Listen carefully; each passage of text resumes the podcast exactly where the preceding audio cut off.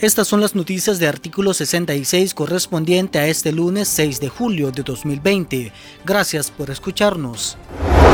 La Unidad Nacional Azul y Blanco lanzó una campaña virtual en respaldo a los múltiples llamados realizados por la Organización Panamericana de la Salud al gobierno de Nicaragua, quien ha cerrado las puertas a esa entidad que ha solicitado entrar al país y verificar de cerca la situación que vive la nación debido a la pandemia de la COVID-19. La campaña de la UNAD consiste en recaudar la mayor cantidad de firmas en línea, mismas que posteriormente serán enviadas a la OPS. Hace más de 45 días, el organismo de salud solicitó a la administración de Daniel Ortega autorización para que una misión investigue la situación actual del coronavirus, petición que han ignorado en tres ocasiones. La dictadura de Daniel Ortega grabó con un 40% de impuestos tres equipos médicos que ante la pandemia del COVID-19 son necesarios para salvar vidas, entre ellos los ventiladores mecánicos que a través de la Dirección General de Aduanas fueron incorporados en la misma lista de productos que están sujetos a gravamen, al igual que los abanicos domésticos. El experto fiscal Julio Francisco Báez explicó que la aduana no solo aplicó el impuesto sobre el valor agregado, sino también grabó el derecho arancelario a la importación y el impuesto selectivo de consumo, que entre todos ellos suman un 40%. Otros insumos a los que se les aplicaron esa misma medida son las mascarillas quirúrgicas y los oxímetros, también utilizados para atender a pacientes con COVID-19. La Comisión Permanente de Derechos Humanos señaló al gobierno de Nicaragua de incumplir el acuerdo tripartito con Panamá y Costa Rica para permitir el retorno de más de mil nicaragüenses varados en territorio panameño por el COVID-19.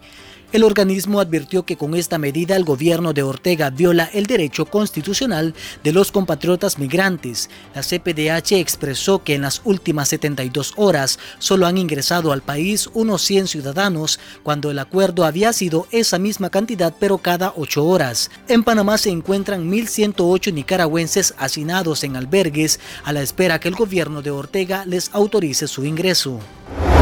La comisionada Antonia Urrejola, relatora especial para Nicaragua de la Comisión Interamericana de Derechos Humanos, analizó la crisis social y política que vive Nicaragua desde el 2018 y cómo la pandemia de la COVID-19 ha venido a agravar la situación. La diplomática señaló que para la CIDH es preocupante la manera en la que la administración de Daniel Ortega está manejando la emergencia sanitaria, ya que la pandemia aparece ante una grave crisis institucional donde las autoridades gubernamentales carecen de credibilidad y los poderes del Estado son controlados por el gobierno de turno, lo cual no permite la adopción de medidas para enfrentar el virus. La vicepresidenta de Nicaragua, Rosario Murillo, en su monólogo de este lunes, informó sobre la nueva adquisición de unos 70 ventiladores y 40 camas hospitalarias que serán distribuidas en los 19 hospitales públicos del país. Murillo, en su alocución con el objetivo de minimizar la pandemia del COVID-19, dijo que estos equipos no son solamente para atender la emergencia sanitaria, sino para la atención de otros padecimientos. Esta compra se da días después que la empresa privada denunciara que el gobierno aplicó impuestos a equipos médicos necesarios para atender los casos de coronavirus.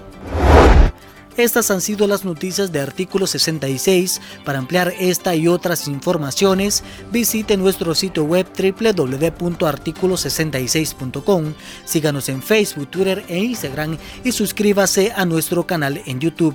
Les informó Giovanni Schiffman.